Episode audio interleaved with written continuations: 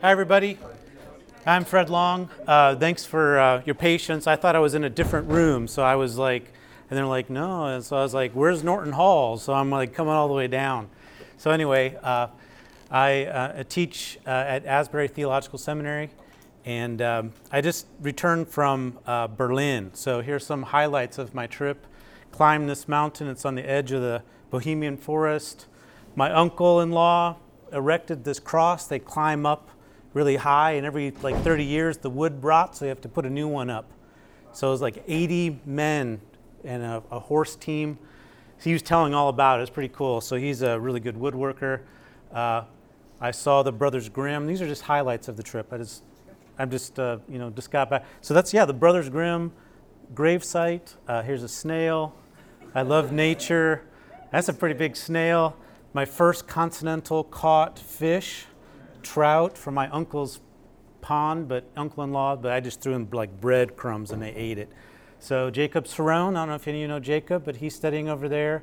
He's an up-and-coming uh, patristic scholar, and uh, this was amazing. This is the Danube River at Regensburg, and this man was just sitting there painting, pretty amazing. Some other highlights are right here, but uh, I, I assure you that I'm not drunk or hungover. I'm just a little jet lagged. So, anyway. Um, well, one morning I woke up and I thought, I need to write how to study lists. And it sounded kind of strange, but I, as I went into my office, I've been kind of brewing uh, this, this idea, I've been brewing, gelling my mind that lists are very important.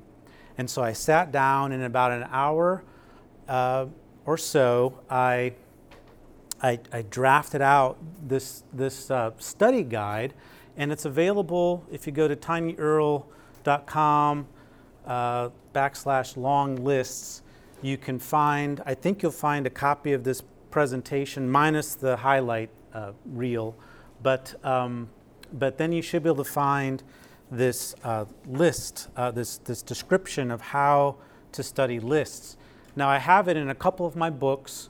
Uh, I have an exegetical manual called In Step with God's Word, which is a 12 step process of interpreting God's Word. And this is written at three levels a lay level, which I call primary survey, a secondary study level, which is like pastors, and some educated laity can do that kind of thing. And then I have a tertiary research level, which, and I use this textbook actually for my PhD students. Uh, I teach New Testament research methods. So a version of this can be found there. I also have a little discussion in my Koine Greek grammar textbook. So most basically, what is a list and what's the deal with lists? A list is three or more items presented together to provide greater understanding about what is deemed important. By this definition, two items do not constitute a list, although this should not lessen their interpretive importance as a doublet. Lists implicitly involve the semantic relationship of reoccurrence of three or more items, the importance of which is typically guaranteed by the space and prominence awarded them in the discourse. The proper interpretation of biblical lists will always contribute to the proper interpretation of the entire passage and for understanding the overarching concerns of the biblical author. So lists are very important. I began re- reflecting on why is this cognitively. I mean, lists are very old. Uh, some of our oldest written texts are like lists of like things bought and sold and these kinds of things, what, what someone owns. Um, lists, uh, my first, one of my first houses that I owned, and I guess my second house in, in, uh, in uh, Milwaukee was a duplex. And I remember writing out 35 things that needed to be fixed. And that list was like a governing reality in my life. So lists help us get organized. So cognitively, they introduced items more easily since they have a same or similar grammatical value oftentimes. Oftentimes, lists can be recognized because the items have an equivalent grammatical value. Lists then group together and simultaneously distinguish the items from the surrounding context. So once you see a list, the author has afforded them space and kind of a continuity that they form a grouping. And this grouping distinguishes them from the surrounding context, but then also uh, causes us to think about the relationship of the list, listed items to one another. Hence, lists bring focus and prominence to the items in, that are being grouped together. I think that they probably then provide reader comprehension, possibly even promote memorization, and, uh, and by such grouping and such prominence. Now, sometimes we'll see this in Ephesians, there's variations in the lists. And some things are like, is this really a list or not? But thinking through the nature of the variations, because whenever you have a change, uh, we get bored with things being the same all the time. And so if you get a big list and then you introduce a change into it, and I could show you examples in Second Corinthians, but we're not talking about Second Corinthians. But Paul sh- shifts like prepositions, and then he moves to participles in the middle of a big list, and I think it's uh, 2 Corinthians 6. And those little shifts help maintain our attention and, and really ask, well, why is he shifting? Why is the author shifting at this moment? So finally, lists invite consideration of the organization, organization of the items. What meaning underlines their distinct content, their grouping, their ordering, and their contextual placement in the discourse. And I would argue that in Ephesians, this, the lists are very strategic. And Paul is really after the formation of believers. And we'll talk a little bit about the context of Ephesians, but then we'll just, I, was, I want to jump right into these lists. But um, so he's, he's trying to help shape their worldview, their beliefs and values, and understanding of the world, as well as then to give them a set of priorities of things to do and things not to do, uh, people to be like, people not to be like. So I don't know if you've been able to access the uh, that URL uh, and download this, but this is basically that what I sat down in, in an hour and kind of wrote out um, there was another component to it where I gave like a preliminary listing of the lists in the New Testament, and I, I gave a caveat. I said I didn't find all of them, but I went biblical book by biblical book, and I just began scanning and just remembering some. And in Ephesians, my listing was grossly inadequate. As I was preparing this talk, I'm like, wow, I missed a lot. I missed a lot, but I did give the caveat. So this has a little bit of introduction. Here is talking about the material, you know, the, the content, the scope, the referencing. And by scope, I mean whether the list is exhaustive or if, if it's meant to be limited. Um, the content, obviously, are we talking with, dealing with ideas, persons, attributes, processes, places, concepts, events? Referencing has to do with whether the list is backward referring, anaphoric, or if it's cataphoric, is it pointing forward to something? And then I talk about some formal um, structural um, aspects, whether it's a, a, a, progressive development, a prioritized inner to outer movement. And just thinking of these categories, now it may take, may take you a while, it's like, oh, I'm category, this is so much jargon already, but it's worth it. It's worth it. I'm going to show you some lists in Ephesians that are very formative. And in my own life, I remember preaching a sermon on one um, on bitterness and, and not giving way to anger. And that list, and we'll make sure we'll look at that, I love that list, uh, really shows an inner to outer escalation. And our New Testament authors are, are quite psychologically and socially profound. And so when they provide these lists, we really need to pay attention. In fact, I, I talked with my, I shared this research with my counseling, one of my counseling colleagues, and he was studying John Wesley and his use of lists. And he said his use of lists is super purposeful. And we should always pause and it's like, why are these things in this order? And so he wrote, uh, I think, a chapter in one of his books about, about this in the writings of John Wesley. There's some other things, semantic structures, you know, climax. Are there other kinds of structures, contrast, purpose, other kinds of things? Well, this is, is kind of a guide um, to guide us uh, in, in your study of lists. So, just in general, before we jump into Ephesians, I just want to lay a little bit of uh, groundwork here. I believe this is a circular letter. I think it was meant to go beyond Ephesus, Ephesus being the regional uh, provincial um, center. I, Paul's obviously a prisoner. I believe he's writing this from Caesarea Maritima. Uh, he was escorting, uh, taking the collection of the, his converts, uh, Gentile mainly, to Jerusalem. He delivered it, and there was this disruption. And it's actually while he's there, some Jews say, it says Jews from Asia say, hey, this is the guy. He speaks against our people, this temple, and the law. They provide a list. it's in, I think it's in Acts 21. And he's brought a Gentile into the temple. Get him. And so that's when he's arrested. And you know probably the rest of the story, right? He's, there's a plot against him, it's made known, and he gets a military escort out and up to Caesarea Maritima, and he's sitting there for two years. Now, at this point, Paul has been writing letters like every year. I don't think he's sitting there twiddling his thumbs. In fact, he's just been exiled essentially from his country. And Ephesians represents this kind of global perspective of what is God doing? How are Jews and Gentiles related in Christ? What is God up to? And moreover, uh, Caesarea Maritima is a huge imperial uh, cult site. And so, probably every day he's looking out this huge temple dedicated to the imperial cult. And he has a different gospel to proclaim, a different Lord to proclaim. And so, this is just, I think this will inform some of the lists that we see. In fact, throughout Ephesians, it is full of political topics and themes. And in critical scholarship, one, people don't think Paul wrote it Two, they date it later. Three, they think that he's, you know, the author is combating Gnosticism.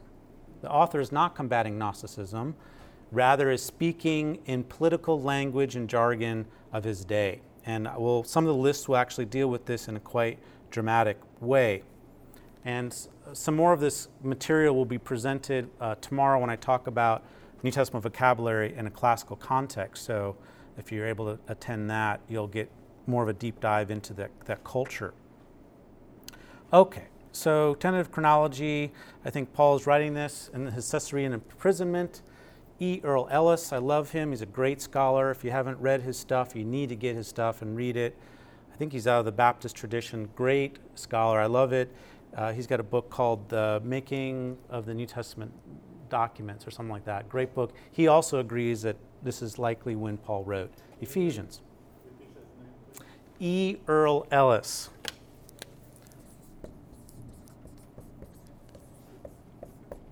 Yeah, anything written by him, but he's got this, this uh, the making of the New Testament documents, I think is the name of it. It's a, it's a tome like this, and he works through the dating of the New Testament, laying out the historical arguments, the exegetical arguments, and it's, it's an excellent piece of work. Okay, so here's this imperial temple that's in Caesarea Maritima where uh, Augustus and Roma are being worshiped. I mean, this is a big temple complex. So Paul is sitting in Caesarea Maritima, seeing this, and then writing about Christ being the Lord and the Son of God. So here's the list that I found in Ephesians, and I've set this PowerPoint up so that I can bounce back and forth. So we're not obviously going to get to all of these, so I have to do a little bit of prioritization. And maybe if, um, you know, maybe see if there's, there's some that you might be more interested in in others. But um, I do want to make sure that we look at the anger escalation, and uh, probably you want to look at uh, the struggle, struggling against the escalating evils, God's messianic armor. These are really great. The virtues. So we'll see. I mean, I can talk fast, but if you have questions, go ahead and stop me and uh, I like to entertain questions as we go. So here's the first list. Okay, so the first uh, verse 3 to 14 in the Greek text is one big long sentence. Surprisingly, there's not a list. Although you do have some repetitions, such as the praise of his glory, that kind of thing, but it doesn't really constitute a list. But here's the first list where, where he's praying for them that God would, would give them a spirit of revelation um, in order that they would they would know. And so these are certain things that Paul is praying for his, his audience that they would know. Now, this list is in the form of an indirect question. And that always, that's, that's kind of puzzling. Why an indirect question? Because he didn't need to list it that, he didn't need to put it as an indirect question. We know it's an indirect question because he's using tis. What is the hope of his calling? What is the wealth of his glory, of his inheritance and among the saints? And T, what is the super, surpassing greatness of his power towards us who are believing according to the working of the power of his might.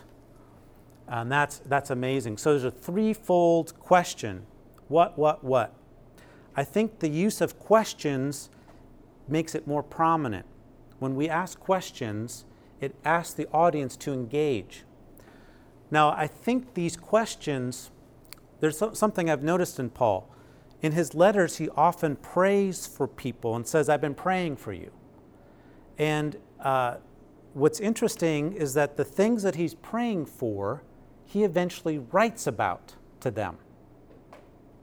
Prayer leads to action, right? It's like Jesus saying to his disciples, Pray for the Lord of the harvest to send out harvesters. Matthew 9 35. Boom, next verse, he sends them out. Prayer is like a preparation for action. And so these are actually tremendous themes that Ephesians will address. Later, he's going to talk about one hope and, and one calling, the hope of his calling. He's going to talk about the glory of the inheritance that we're awaiting to be involved in God's kingdom and, and Christ's kingdom in, in a future time. And, and this language, by the way, is, is really important, really important in Asia Minor. The emperor is, is uh, taking and stealing people's inheritances. You got to remember that the early Christians were disenfranchised from a lot of things what could they participate in in good conscience? What spaces could they go to? What could they look forward to? And the fact that Paul is saying, look, God's got you covered. He's wealthier than the emperor. Okay, the emperor is like handing out money to everybody. He owned all of Egypt. When there were famines, he sent a ship there. And, and Paul is saying, guess what? God is more wealthy than, than anyone else. Okay, you've got a great inheritance. Stay true to the faith. And, and then finally, there's a great power that's working in you. And I love this, this idea of this power because the resurrection of Jesus is, is set loose in, in believers. And this power is being stressed by the repetitions. You can see the four different power words used right there, and that is for effect. And then the next verse actually is going to lead to the next list, uh, which is that God has raised him up. Um, and so here's some other notes that I'm just going to skip over. So God worked this power out in Christ and raised him from the dead and seated him his right hand in the heavenly places. Okay, now how significant are the heavenly places? In chapter 1, verse 3, he says that we've been blessed in the heavenly realms with every spiritual blessing, okay? So Christ has secured a, a, a position that is higher above all other positions. Now, this list stresses that. This list is, is very clear that, that there is no position above Christ's. Now, people will debate, you know, what are these things rule and authority and power? Um, there's inclusive scope here. These are probably like positions that a little bit are, are abstracted. Um, and so you have inclusive scope at the beginning, all rule, and then at the end, every name that is named. Now, Clinton Arnold, you may know of his work on this, he's read Ephesians from a magic perspective, kind of like that Paul is, is helping secure the worldview of believers against kind of magical practices. And every name being named, this is kind of what you did with magic is you name thing. If you could name something, you, you, you get power over that deity. But um, I'm not so sure that is the right context because these are political words. This word arche, uh, I think I've got a slide that shows it, was, a, was what, what people referred to as the Roman world. The rule of the Romans was called the arche.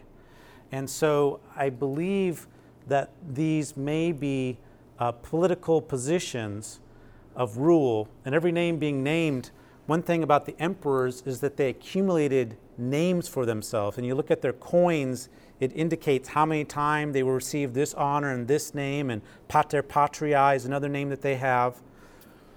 But in any case, not only in this age, but also in the one to come, Christ is in the most supreme ruling position. And he put all things in subjection under him. Okay, so if we know anything about Christ, he is at the highest point of ruling power above everything. And uh, so that list is very significant. So here's some things that I've been talking about. Uh, I found this work uh, dated 1905. It's an index on the customary nomenclature of public and religious authority of the Romans, translated in the Greek language. And by the way, this list goes off the PowerPoint. This is the word arche, rule, all rule. He's above all rule. Look at all the different titles that are found in Latin and then translated into Greek. Christ is above all of those. He's above all of those. And it's, it's quite amazing, the statement that that uh, Paul is making. Now, the next list is found in chapter 2, where Paul, um, there's a bit of a, a, a grammatical lap. We could say it's like a, um, in 2, 1 through 4, Paul starts a, a grammatical sequence and then he restarts it in verse 5. You were once dead in your transgressions, and he comes back to it right here in verse 5. Um, but in verse 4, Paul has just affirmed that God has met our sinfulness with love and mercy and has shown kindness to us, okay? And what has God done? He's met us right where we're the ugliest and the baddest and the worst. And because of his great love and mercy, he's done certain things for us in Christ. And this list is amazing because of the, the verbal repetitions each of these verbs begins with soon. Soon epoio pi esen, made alive with Christ. Then a little aside, you're sa- you've been saved by grace, and he's raised you up. Soon er uh, agirin, he's raised us up, and soon akathesen, he sat us in the heavenly realms in Christ Jesus. Soon, soon, soon with Christ, with Christ, with Christ. God has done these things. He's made us alive with Christ. Now, people will argue that this is positional, which, okay, I'm fine with that. But I believe it's a concurrent reality.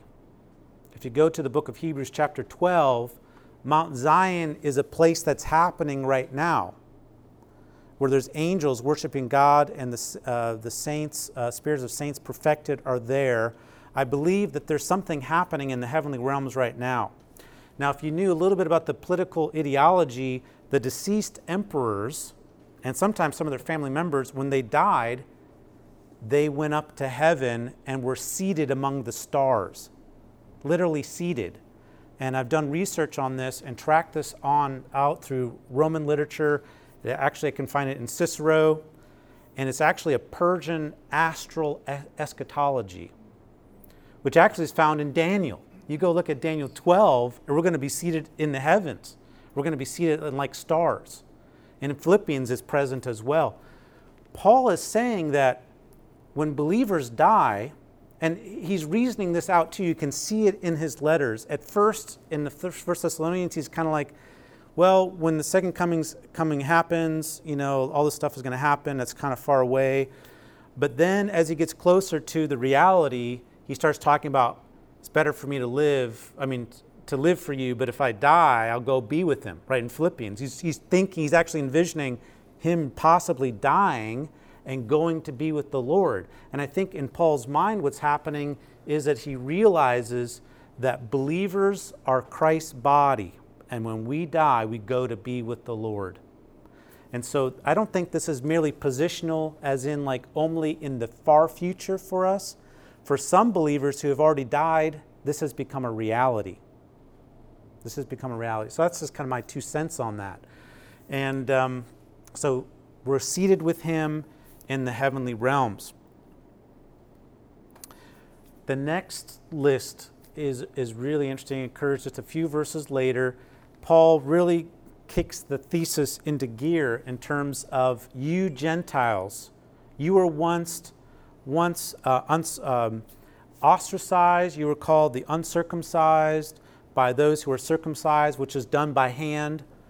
You were once at that time without Christ, alienated from the citizenship of Israel, and foreigners of the covenants of promise, not having hope, and godless in the world. Uh, which is interesting because, of course, they had all kinds of gods.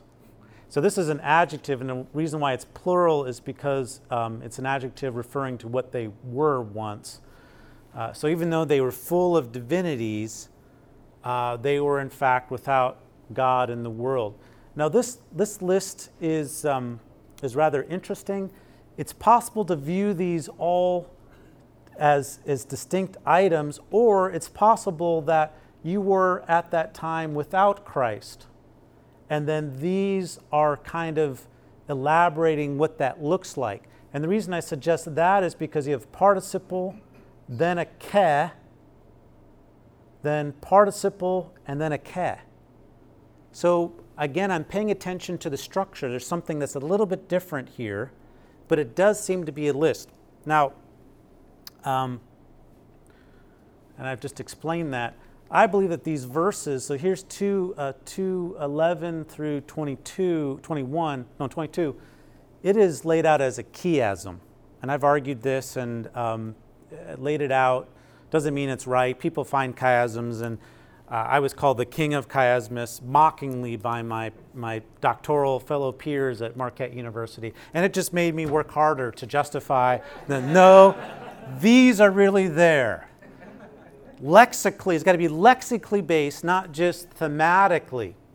But whether you believe me or not on that, what I would show you is that these five things that are listed are undone and in the same order coming back out, uh, really interestingly. So, in other words, they were without God in the world, but now, because we have through Him the access both by one Spirit to the Father.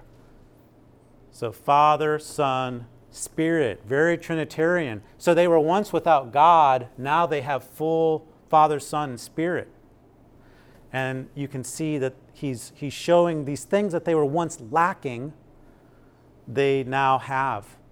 And by the way, this is where I think the main argument uh, of, of Ephesians gets going, called the probatio in rhetorical, ancient rhetorical theory those charges that were brought against Paul by the Jews from Asia are all addressed right in this first section, 211 to 22.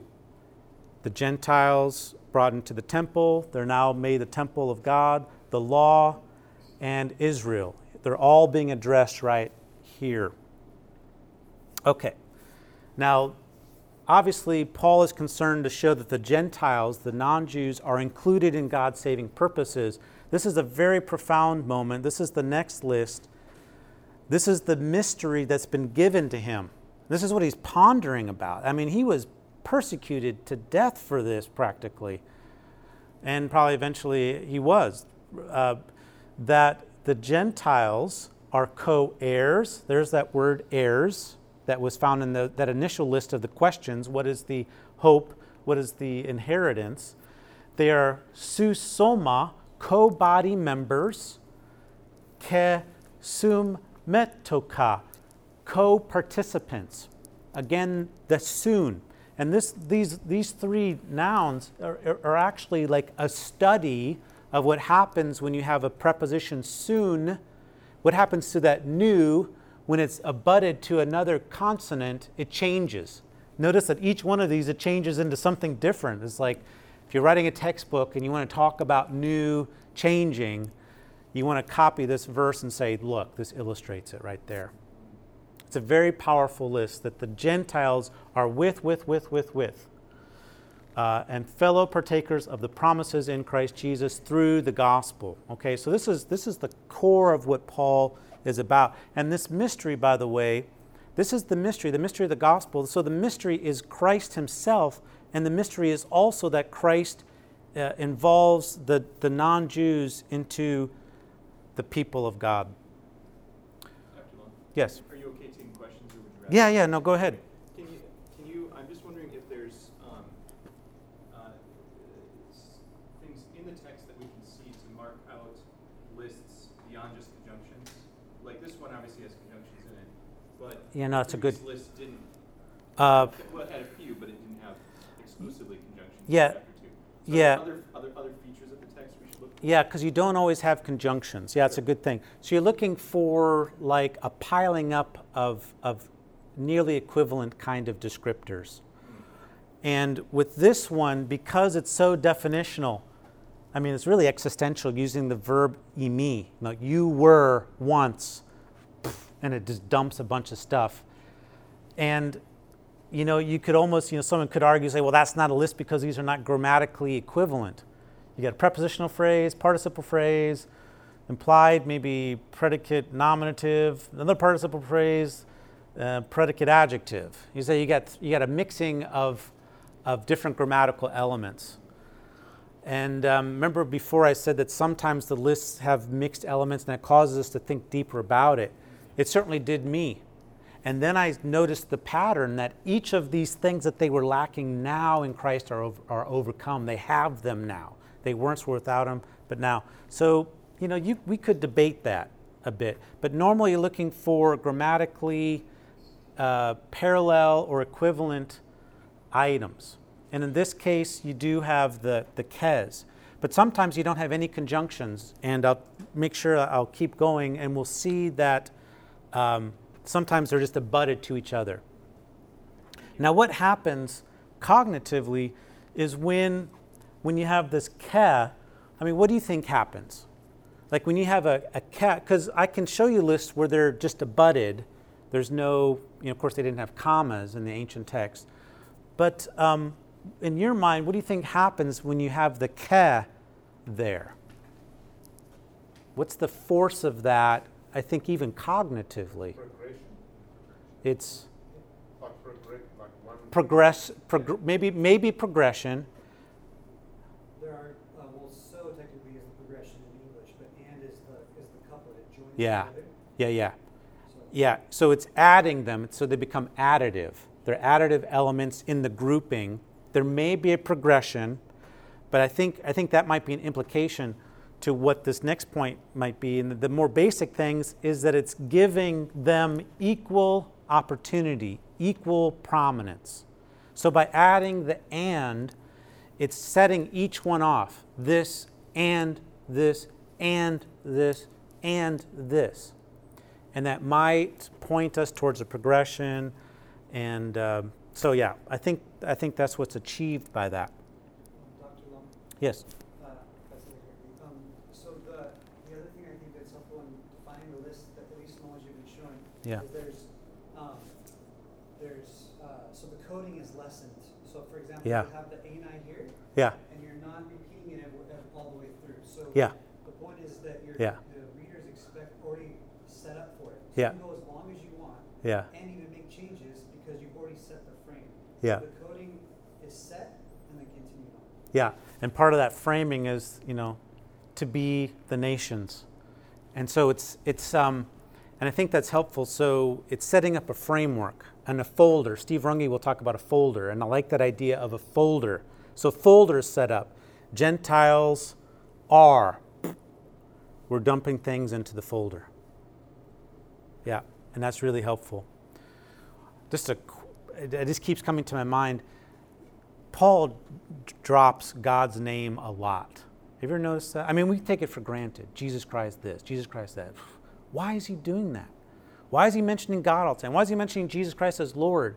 Well, his audience are often pagans or a mix of people coming out of it. And guess what? Their God folder is full of, of pagan gods.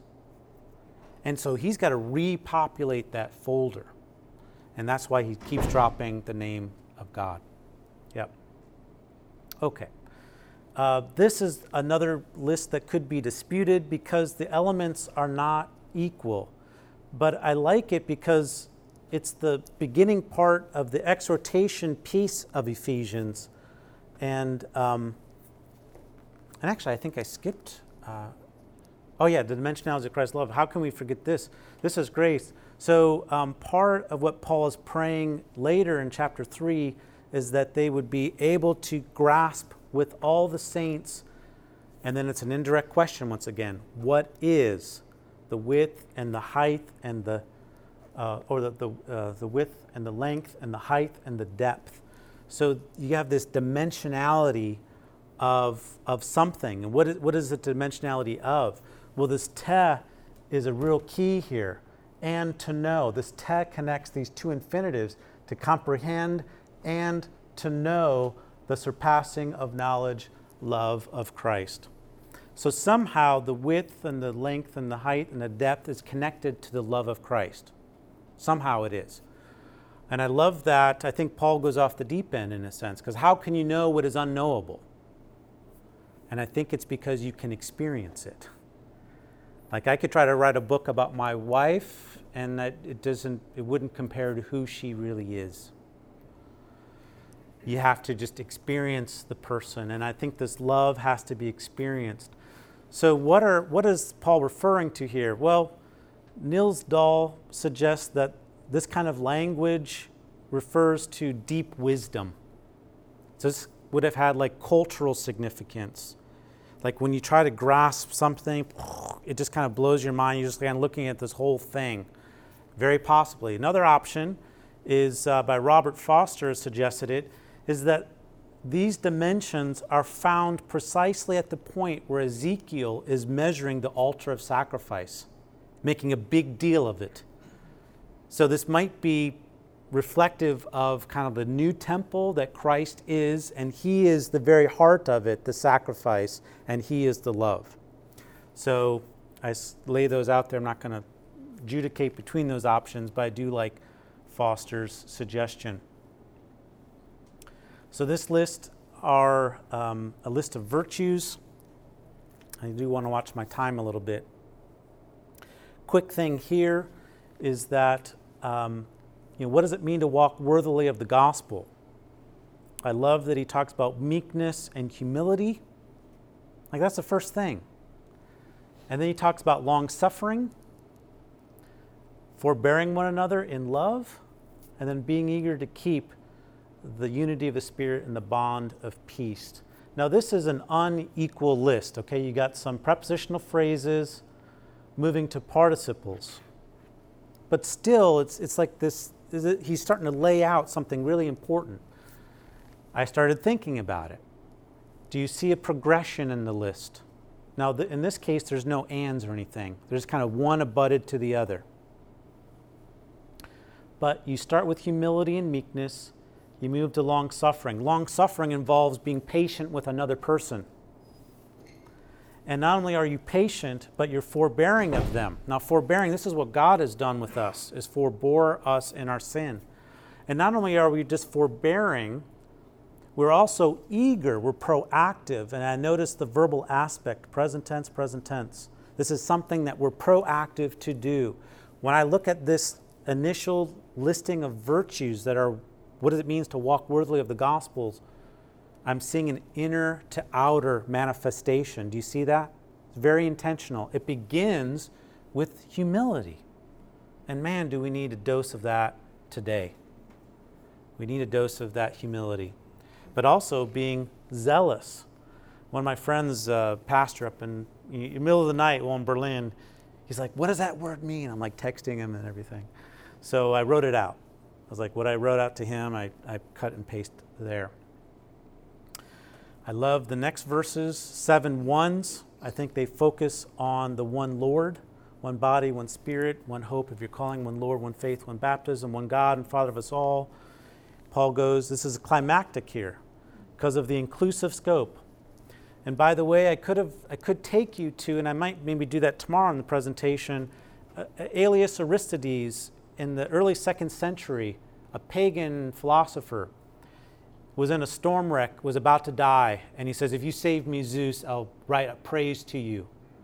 And so we have that oration. And boy, does he pile on the all, all, all, all, all in regard to Zeus. Like, you made everything, all, all, all. So when Paul is writing in this way, again, he's combating prevalent views of other divinities.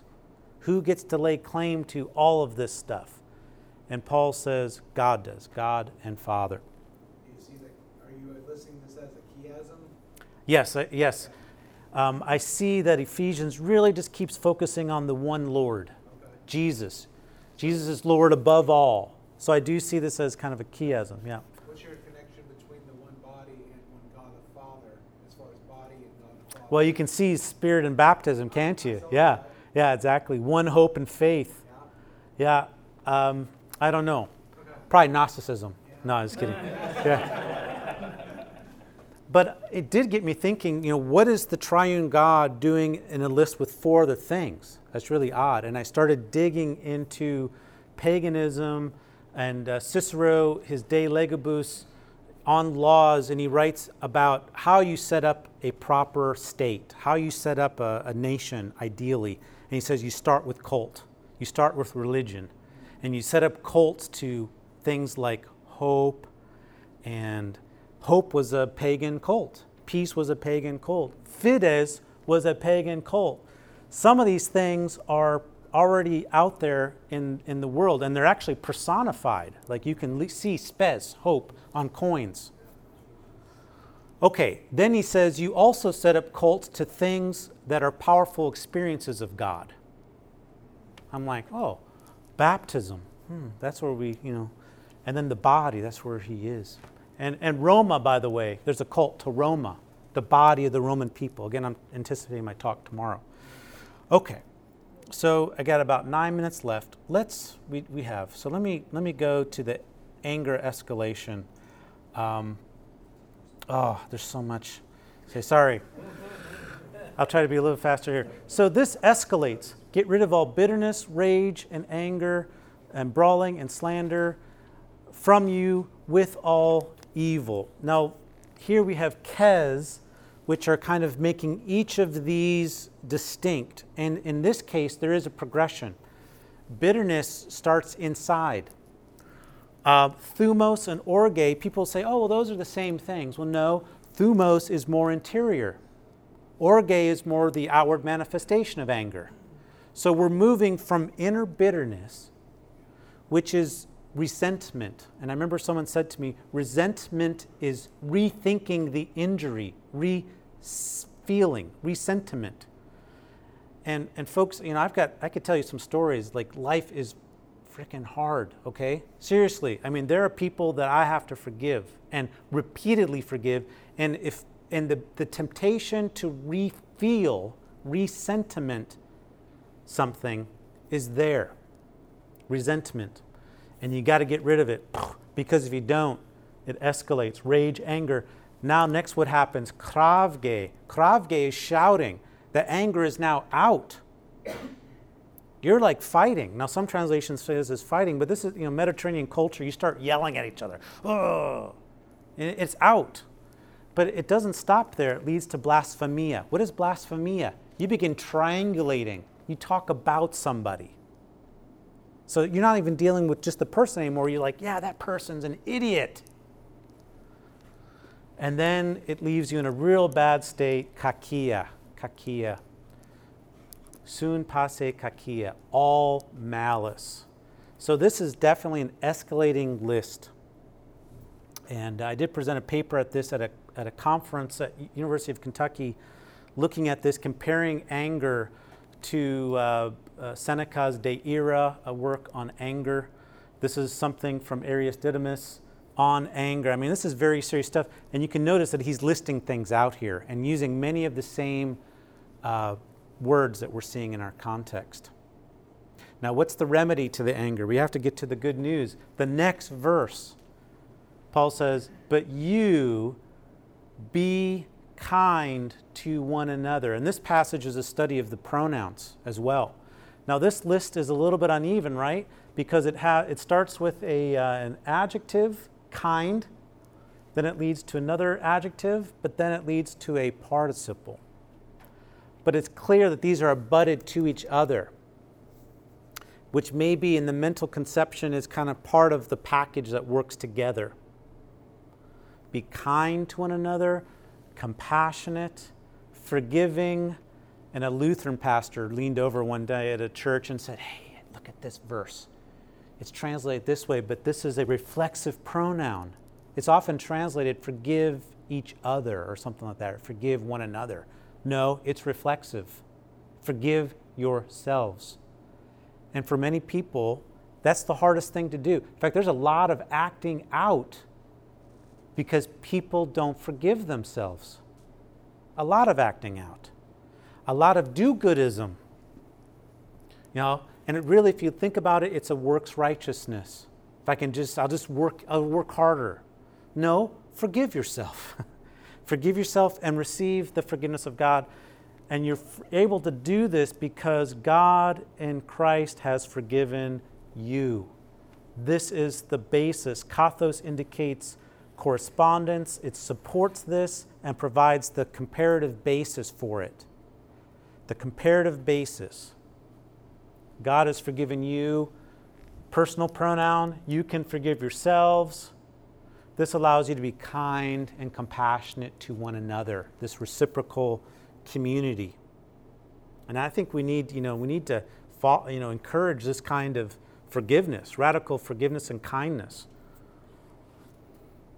So, great verse. I got to go back though because we got to look at the fallenness of the Gentiles. This is not a really good list, so this is a question mark, but it is a brutal description of what happens to people who are without God. And perhaps the worst part of this is right in the middle. They're, they're having been alienated from the life of God. That's, that's tragic. And in the end, they're left with greed. They're left with giving themselves over to licentiousness and the working of all uncleanness in greed. And that can mean either with, with insatiableness, and that's what sin does, right? Sin promises more than it delivers. Sin always wants to hook you in and, and promise you, oh, this, this will be so good this one time, just do it. No. Hook you in. It wants to keep hooking you in so that you're left actually in a desperate state of greediness. Another possibility is that with greediness means that uh, you're taken advantage of. And if you think about the vices in the world, the worst vices, there's a dollar sign attached to that each one of those. Right? What's the largest industry in the world? It, in fact, it's larger than every other industry that makes money. Pornography. Think of gambling. Think of alcohol abuse. Think of substance, drugs coming across our border, all kinds of stuff. There's a greed attached to sinfulness. But what's the remedy? This is the remedy taught in Christ. You were taught in Christ. You did not learn Christ in this way. We don't go sinning so that we learn Christ more. If you've heard him and were taught in him, just as the truth is in Jesus. Four references to Jesus right here. And then he lays out what does it mean to be taught in Christ. And this is a three step moral transformative program. It's indicated by infinitives. It, that's what marks it off. So there's a grammatical um, similarity there. You have a de, which marks a new development, and then you have a ke. What's interesting is that's aorist tense. You put off the old self. It's, he's using a, a, a metaphor uh, of clothing, getting undressed. You undress that old self, and you renewed in the spirit of your mind. Present tense. This is something that we continually do. And then we put on this new self. This is the three step program. Anyone who wants to come after me must deny himself, take up his cross, think anew, and come follow me. There's a three step program that Paul is advocating. Well, uh, we have no more time. Um, you know, you've studied the armor of God, it's pretty awesome. I will have something tomorrow on the armor of God. When we think of the church wearing the armor of God, we, we, uh, we have certain visions of it, but I, I'm going to suggest something else in the ancient world. Uh, so, any, any questions at this point? Yeah. Looking at, uh, just going back to the anger escalation and forgiveness, since you spent a lot Sure. more time on that, what do you obtain specifically by looking at it as a list that you might miss if you're not consciously thinking about this as a list? I- I don't think people would have seen the escalation. Now, maybe you could. Um, it begins with inclusive scope, all bitterness. So it's not like we can leave just a little bit. And it leads to this end of all evil. So I think because of the kes, you're, you're seeing distinct steps in, in a progression in this case. So seeing it as a list causes me to think about why are these grouped together? And in this case, this is the progressive list. And I think it starts from inner to outer. So it's progressive and probably climactic because it, your final state is all malice. You're just winning evil, complete evil. Yeah, so I think that's what's gained for me. Yeah. Hey, Great, thank well, you so much. yeah. Very, very helpful. Uh, Good. You know, the big takeaway from this for me is it's another reminder not to look at things only on the micro, but back Yeah. off and look at things on Yeah. the macro. yep, You know, holistically. Yeah. You know, yes, they're made up of individual words, of Yeah. course, yep. but Paul didn't just say them one word at a time No, he said the whole thing. And, and Yeah. uh, that I think is tremendously, uh, well, it's a reminder of discourse, it's a reminder of Yeah. looking at things holistically. It's yeah, absolutely. so, so valuable. Um, This is the first think, you know, exhortations here, yeah. You and I both teach Yeah, Greek. yeah, yeah. And, and, and it's, it's a temptation, you know, for students to just look at word by word by word. Yeah, Uh, And we start there. The we yeah, yeah. Uh, but this holistic is Yeah. so, so. Yeah, we have to the s- way it's written. Yeah, we have to start there, but then we want to you want to get them Yeah. into thinking broader. So yeah, act- actually summarize you know lists in my grammar book, chapter 15. I talk about correlative emphasis using different co- uh, combinations of conjunctions, and then I have a discussion of lists. So you know, my grammar, I'm trying to teach exegetical principles as you go through the text. Well, thank you so much. Um, I'm at GlossaHouse booth. I'd be glad to talk with these more, and I have another presentation tomorrow. Pray for me. I'm still putting it together. Uh, it's mainly there, but anyway. So, one last question, or maybe as you go. I'll ask you. uh, Okay. Okay. Thank you all.